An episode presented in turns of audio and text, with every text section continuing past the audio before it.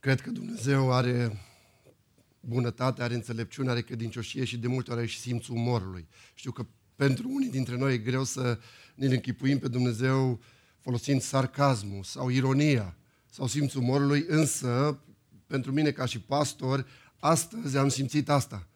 Pentru că Dumnezeu îmi dă un semn. Un, în 22 de ani de căsătorie am înțeles că atunci când nu mai am voce trebuie să învăț să ascult.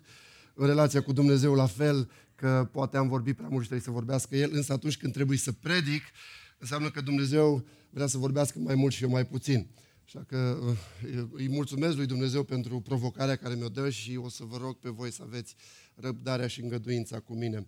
Uh, Abraham Lincoln spunea o propoziție care șoca. Spunea, nu-l cunosc, nu-mi place de omul ăsta, vreau să-l cunosc. Nu-mi place de omul ăsta, vreau să-l cunosc. Truman, un alt președinte al Statelor Unite, spunea, este incredibil ce poți să realizezi atunci când nu-ți mai pasă că creditul merge la altcineva, că lauda, că aprecierea merge spre altă persoană și nu spre tine. George Washington, un alt președinte al Statelor Unite, spune că unitatea este stâlpul de care trebuie să te ancorezi cel mai tare într-o comunitate. Acum, când Alex m-a provocat să predic din Nemia în biserica voastră și mai ales pe tema unității, că sunteți în capitolul 3. Zic, mă, ce imagine faină că din rețeaua verticală, din cele 20 de, de biserici pe care le avem, grupuri, cred că lucru care m-a frapat cel mai mult la biserica voastră și mi-a plăcut enorm în grupul vostru a fost unitatea. Mi s-a părut că sunteți cel mai unit, cel mai închegat grup nucleu pe care l-am văzut din toate bisericile în care am avut onoarea să fiu. Și de aceea mă simt zmerit în fața voastră să vin să vă vorbesc despre asta. Cred că eu aș avea de învățat de la voi. Însă haideți să vedem nu ce spun eu, nici măcar ce ați realizat voi, ci ce spune Dumnezeu despre unitatea într-o comunitate. Cum poate fi construită, cum poate fi restaurată. Și mai mult decât atât, aș vrea să te provoc pe parcursul mesajului, tu să fii sincer cu Dumnezeu să vezi, să-ți răspunzi la următoarea întrebare. Cum pot să contribui eu, personal, la unitatea comunității lui Dumnezeu. Ce trebuie să fac eu practic? Să fiu un element care construiește, unul care restaurează, unul care vindecă, unul care construiește, nu unul care dărâmă, nu unul care dezbină, nu unul care uh, divide. În uh, cartea Nemia, cred că știți deja uh, contextul, numai un scurt reminder, uh, înainte să ajungem în capitolul 3, unde se întâmplă acțiunea cu 90 de ani în urmă, Dumnezeu trezește Duhul lui Cir, cel mai puternic împărat. Îi trezește Duhul, exact expresia asta e folosită în Scriptură. Unui om care nu este al lui Dumnezeu. Unui om pus în putere. De ce? Ca să înceapă să restaureze popor, comunitatea lui Dumnezeu, poporul lui Dumnezeu și o face în trei etape.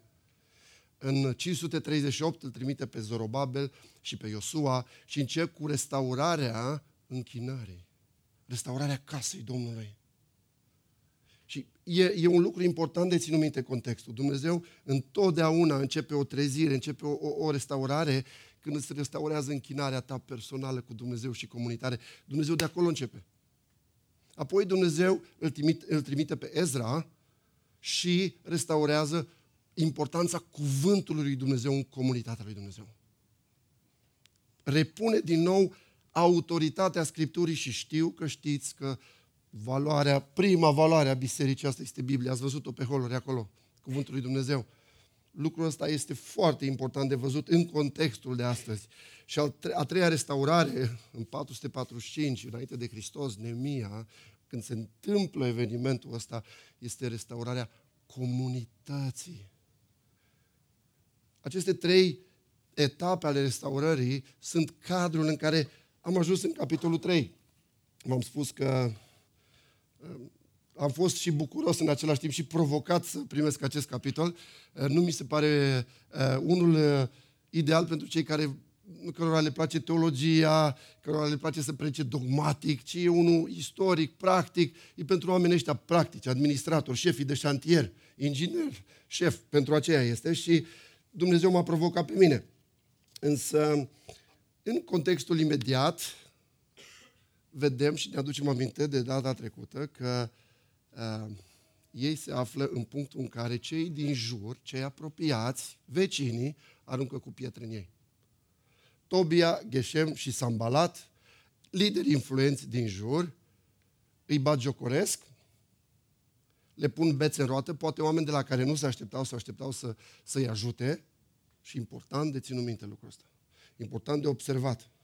Însă Nemia, Duhul cărui, al cărui om, Duhul căruia și Dumnezeu îl trezește și pe el, este foarte înțelept. Și ultimul verset din capitolul 2 spune, Dumnezeul cerurilor ne va da izbândă. Le răspunde acestor bagiocuri. Noi, robii săi, ne vom scula și vom zidi, dar voi nu aveți nici parte, nici drept, nici aducerea mintele în Ierusalim.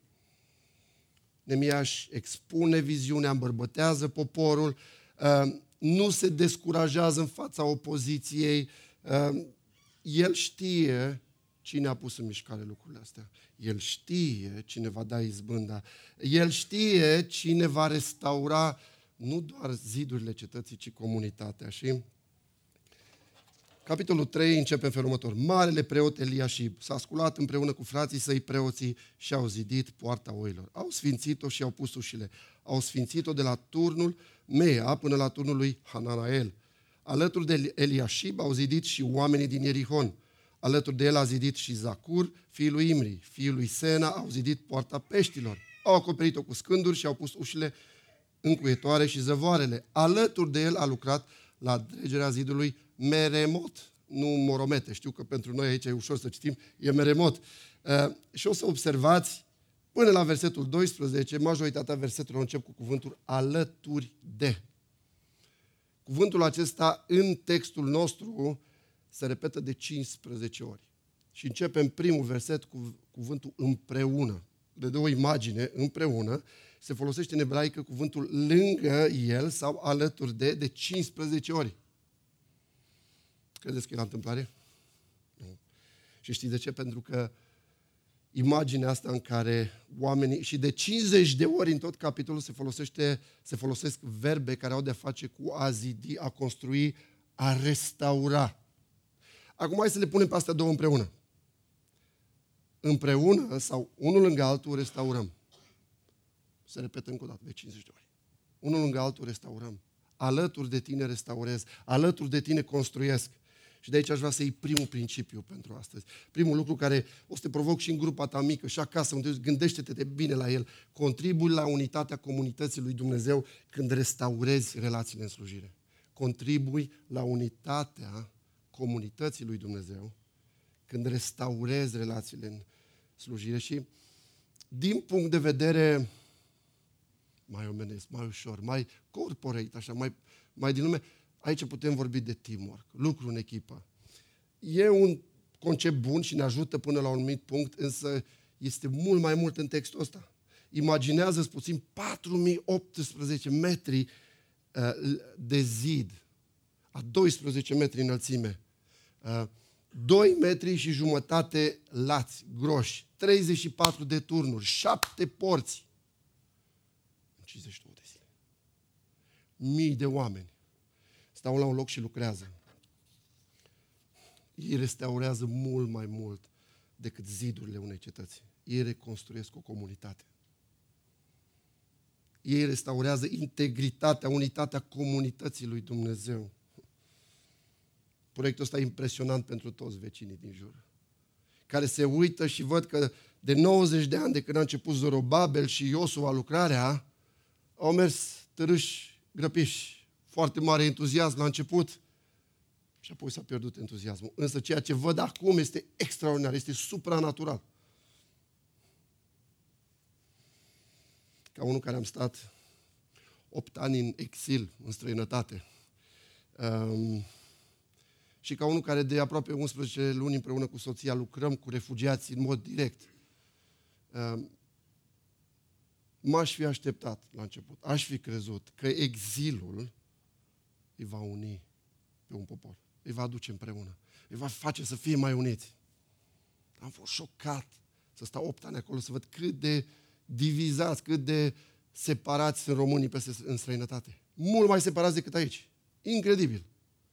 De asemenea, din mărturiile ucrainienilor cu care lucrăm, Ne spun, ne așteptam ca toată nenorocirea asta, pe noi cel puțin care a trebuit să plecăm de acolo și când ne-am pus împreună să fim mai uniți, să simțim.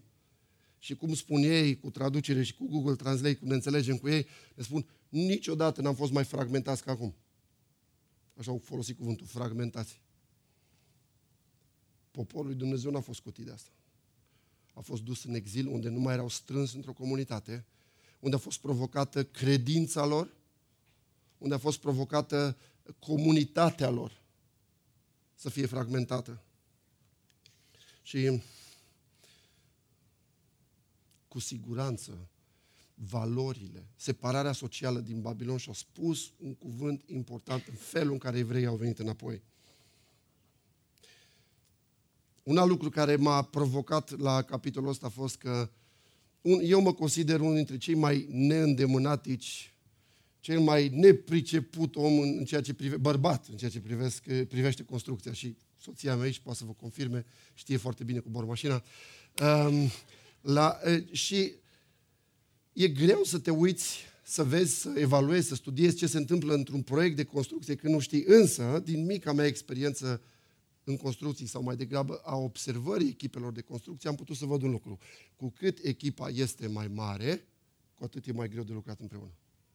Cu cât echipa crește și sunt mai mulți oameni, cu atât mai greu oamenii au chimie, pot să lucreze împreună. Și stau să mă uit la echipa asta de mii de oameni care lucrează împreună lângă altul și n-am cum să nu exclam că e ceva supranatural acolo, că ei nu zidesc doar ziduri. Că ei nu fac doar ceva fizic, nu facem doar o biserică. Nu zidurile astea sunt importante. Sunt foarte frumoase și am o gelozie sfântă pe voi. Noi stăm încă în chirie și am lăsat înaintea voastră. Uh, e super fain și slavă Domnului pentru asta. Dar să pornim de la baza, de la inima bisericii care nu stă în ziduri, ci e făcută din oameni și relațiile dintre ei. De aceea și restaurarea relațiilor între oameni în slujire este foarte importantă. Expresia asta alături de împreună, mai pe românește spusă cot la cot. Știți că mai lovim coatele unii de alții când lucrăm împreună. E foarte important de observat aici. Pentru că în contextul cărții ne ducem în Ezra și vedem o expresie pe care Ezra, e un cuvânt cheie acolo, o expresie cheie care ne face să înțelegem ce se întâmplă cu adevărat. Știți care era atmosfera în poporul Israel? Tot ce făceau, făceau toți ca una. Toți ca unul. Se închinau toți ca unul. Ieșeau afară în cetate toți ca unul. Lucrau toți ca unul. Imaginea asta de unitate incredibilă îi face pe oameni să lucreze supranatural.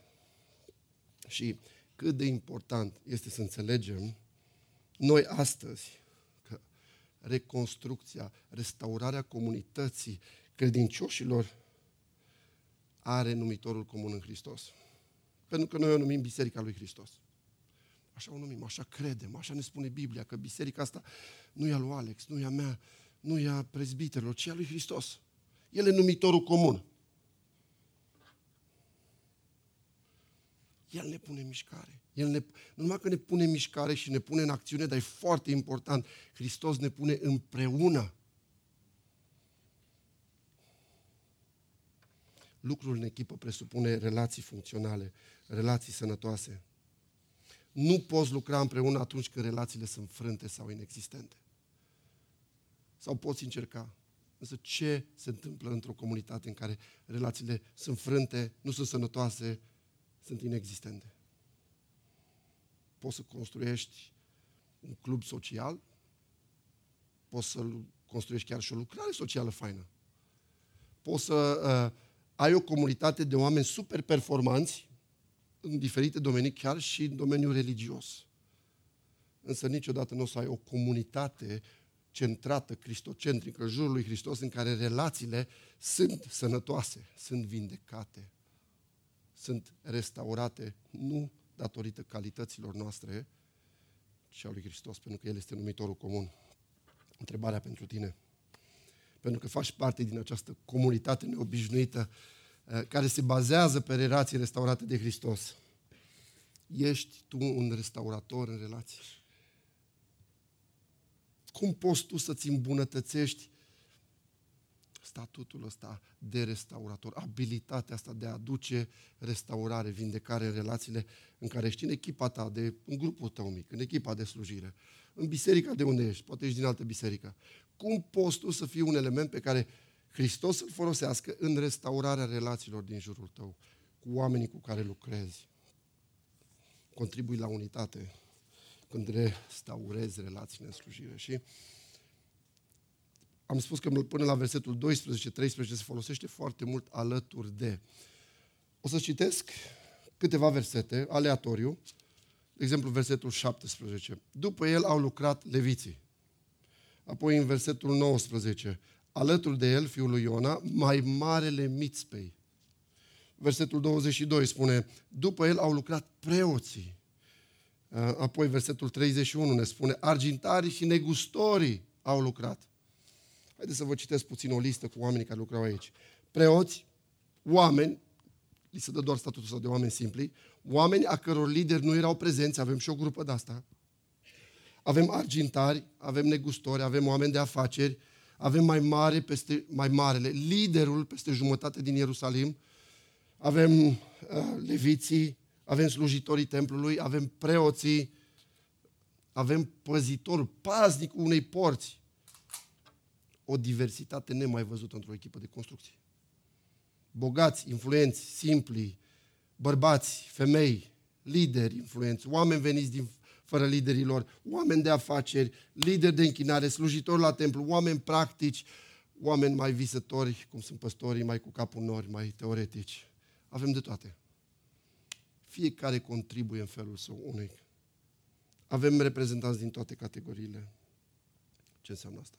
Oricine se poate implica. Oricine poate să contribuie. Oricine poate să contribuie. Toți zidesc. Și principiul care îl văd aici, pentru că dacă observăm atent în text, undeva între versetul 13 și 16, se face o tranziție de la expresia asta alături de, începe expresia după el și până la, care și ea se repetă de 16 ori.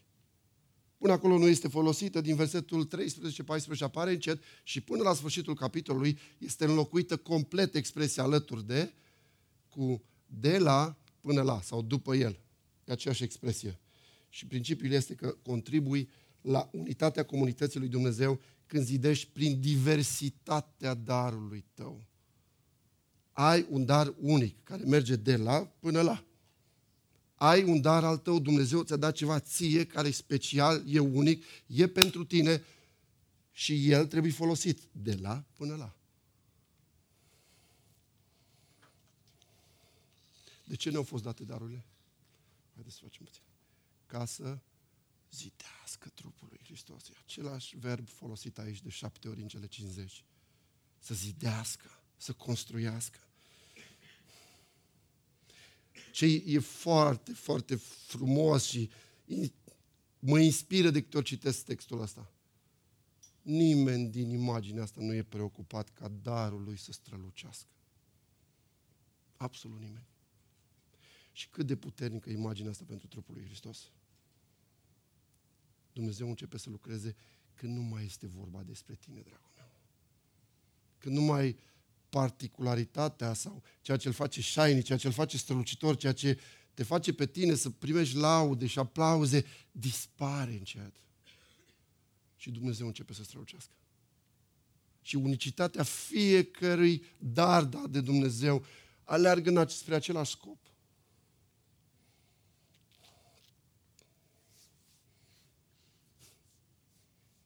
Unitatea comunității neobișnuite a lui Dumnezeu se zidește pe diversitatea darurilor noastre. Ele nu ies în evidență. Cărămida mea care o pun acolo nu iese în evidență, ci zidul iese în evidență. Cărămida mea care o pun singur acolo nu poate să protejeze, dar cărămida mea și a ta puse împreună și țesute bine, pot, pot să fie un turn tare, pot să fie o cetate tare. Nu piesa ta din puzzle transmite imaginea finală ci când apare matrița care este Hristos, capul trupului, vă aduceți aminte în Corinteni, și ne pune pe toți împreună, atunci încep lucrurile se întâmple. cu cât este mai diversificat, cu cât este mai colorat, cu atât este mai frumos. Cu cât uh, este mai strâns legat împreună, cu atât este mai puternic. Uh, când eram copil am avut posibilitatea și onoarea să, să mă plimb puțin prin România. Am ajuns în, în nordul Moldovei, Bucovina. Am cumnați în Suceava, știu ce spun. Nu-i Moldova, e Bucovina. Și uh, în Agapia am văzut cu ochii mei cum se țes covoarele. Cum ațele alea toate, cum în războaiele alea vin toate ațele alea și se țes împreună. Dacă luam fiecare ață în parte, puteam să o rup. Încearcă să rup covorul ăla. Nu mă încearcă. Vezi dacă reușești. Nu poți. Tot ațele alea spuse. Tot ațele alea sunt plătite împreună. Dar singur vei fi rupt, vei fi dărâmat, vei cădea. Împreună vei avea putere. Și diversitatea creată de Dumnezeu nu încurajează niciodată individualismul. Individualismul pune accentul pe individ, în timp ce darurile spirituale manifestate în comunitatea lui Dumnezeu vor contribui la o unitate în diversitate. Și spun, tipul ăsta de unitate, oricât de mult spunea George Washington că trebuie să căutăm unitatea în orice comunitate, foarte bine spunea, însă tipul ăsta de unitate nu o vei mai întâlni niciodată. Nicăieri în altă parte decât în Biserica lui Hristos. Și Pavel, eu mi-l închipui pe Pavel ca un tip foarte competitiv. Bineînțeles că văzând pastorii din ziua de astăzi și, și înțeleg de ce. Pastorii general sunt tip competitivi. Însă el folosește foarte mulți termeni care au de-a face cu jocurile olimpice. Mi-am alergat alergare, alerg înspre premiu, mă duc, mă lupt. Folosește mult din limbajul ăsta. Și Pavel spune că fiecare în parte suntem modulare unii altora. Suntem chemați să funcționăm împreună, că trupul este bine închegat. Spune că trupul este bine închegat pentru că cine este liantul? Cine este capul? Cine face ca lucrurile să le... Hristos? Trăim într-o lume afectată de păcat. Trăiești într-o lume afectată de păcat. Trăiesc într-o lume afectată de păcat. Și foarte important, când, dacă tot am folosit imaginea, ilustrația asta, puzzle-ului, eu aș spune mai degrabă că nu suntem niște piese de pază, ci suntem niște cioburi sparte. Suntem niște cioburi sparte pe care Dumnezeu le-a așa sparte, urâte, tăioase, arțăgoase câteodată. Le pune împreună și creează cea mai frumoasă operă de artă care este biserica. În engleză sună mult mai bine și îmi cer scuze că o să o spun și în engleză, dar sună prea bine ca să nu o spun. God is a master in making masterpieces from broken pieces. Suntem oameni frânți, suntem niște cioburi sparte, afectați de păcat, care oriunde scoși în afara contextului bisericii, rămânem doar o bucată de ciob, doar un ciob. Ce faci tu cu darul tău, pentru că așa ciob cum ești, Dumnezeu ți-a pus un dar în tine. Dumnezeu are un plan pentru tine, Dumnezeu are un scop cu viața ta. Dumnezeu a intenționat să te folosească și să dea valoare. Ce faci tu cu darul tău unic pe care Dumnezeu l-a pus în tine? Contribuie El la unitatea trupului lui Hristos? Vă spuneam că între versetele 13 și 16 este o, o trecere pe neobservată, așa, pe nesimțite. Nu vezi când de la alături de trece la după și până la, care se folosește de 16 ori. Și de aici aș vrea să, să-mi extrag și al treilea principiu. Contribui la unitatea comunității lui Dumnezeu. Fii atent aici, când lucrezi dependent de frații tăi. E o mică diferență. Nu mă împreună, ci dependent. Interdependență. Ei nu lucrau doar împreună, ci lucrau în continuare echipei următoare. Foarte fain de imaginat. Închipuiesc cercul ăsta în jurul Ierusalimului. Când fie lucrează de aici până aici. Lucrează toți împreună, dar lucrează și de aici până aici. Ei nu sunt doar conectați, ci sunt dependenți unul de celălalt. De ce spun asta? Cum vă spuneam, provocarea cea mai mare a unei echipe de construcții, cu cât crește, este să lucreze împreună. Iar un lucru când lucrezi cu altul și care știi că tu vei continua de unde a terminat și altul va continua de unde faci tu, este să ai încredere că ceea ce face el corespunde, ajunge, va fi conform a ceea ce faci tu. Dacă nu este prezența lui Dumnezeu, niciodată nu vei avea complet această încredere. Dacă nu este Dumnezeu care pune în mișcare fiecare grup, numitorul comun, Hristos, niciodată nu vei avea încredere. Și vă spune unul care se luptă cu, control, cu idolul controlului.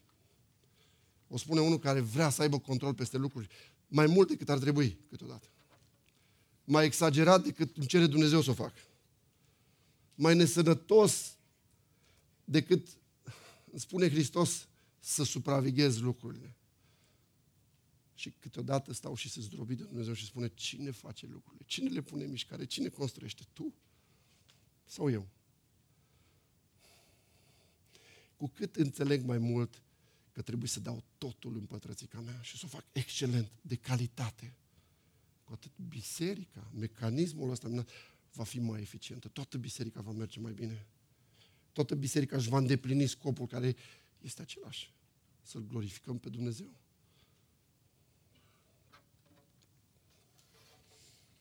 Ceea ce face segmentele astea speciale este că sunt dependente una de alta. Sunt interdependente, sunt legate. Dacă în text observăm că ele sunt legate prin acest de la până la, în comunitatea lui Dumnezeu, ele sunt conectate prin viziunea comună, dar și prin ritmul comun care îl au. Când fiecare membru al echipei trage în aceeași direcție, dar și în ritm, în cadență, gândește puțin la asta, barca merge nu numai în direcția corectă, dar merge și cu viteza intenționată de Dumnezeu. Și știu că caiac ca noi e un sport care nu ne-a adus așa multă mândrie națională în urmă cu câțiva ani, și acum începem încet. E ceva foarte important de învățat de la băieții ăștia care, și de la fetele care trag acolo. Că nu e important doar abilitatea ta și forța ta, care e foarte importantă, darul tău de a trage, ci și chimia, cadența în care tragem toți. Nu e importantă doar direcția, e foarte importantă, dar și ritmul în care tragem toți, ca să mergem cu o anumită viteză în direcția aia. Cadența, chimia și continuitatea sunt esențiale pentru o echipă. Și noi vorbim aici nu de orice echipă, vorbim de comunitatea lui Dumnezeu. Care sunt câteva aplicații practice? Pentru ca echipa în care lucrezi tu, pentru ca felul în care îți manifesti darul, felul în care lucrezi, în care construiești, în care restaurezi, acolo unde te-a pus Dumnezeu să lucrezi, care sunt aplicațiile astea care vor ajuta să restaureze comunitatea lui Dumnezeu. Și în primul rând este să lucrezi pentru viziunea echipei. Vă spuneam de direcție. Foarte important. Și știu că de câte ori veniți aici sau poate auziți de biserici verticale, viziune verticală, iarăși prezentare de viziune. La noi în biserică chiar astăzi este din nou prezentare de viziune, cred că e a 10 ore. Uh, uh, am făcut-o unul la unul, cu grupuri mici, cu uh, toată biserica. Și am avut, cum să vă spun, din experiența pastorală scurtă care o am acolo, după un an, doi, că să spună, măi, după ce am auzit-o patru ori, de-abia am înțeles. Sau trebuie să o aud de câteva ori. Dacă nu ai direcția în care mergi bine stabilită, o să mergi în toate direcțiile. Dacă cei care trag la vâsle, unul trage în stânga, unul în dreapta, barca aia o să învârtă pe loc și o să meargă în derivă. E foarte important să știi care e viziunea și cel care lucrează acolo să lucreze pentru viziunea echipei. Tot ceea ce facem, facem pentru gloria lui Dumnezeu. Tot ceea ce... E, pentru că asta e o, o viziune comună și biblică, este că comunitatea lui Dumnezeu prin tot ceea ce face și tot ceea ce este, caută gloria lui Dumnezeu. Acum că noi variem de la o biserică altă cu mici lucruri pe lângă viziunea asta, dar asta este biblică, asta căutăm cu toții. Al doilea, lucrează în funcție de darurile tale.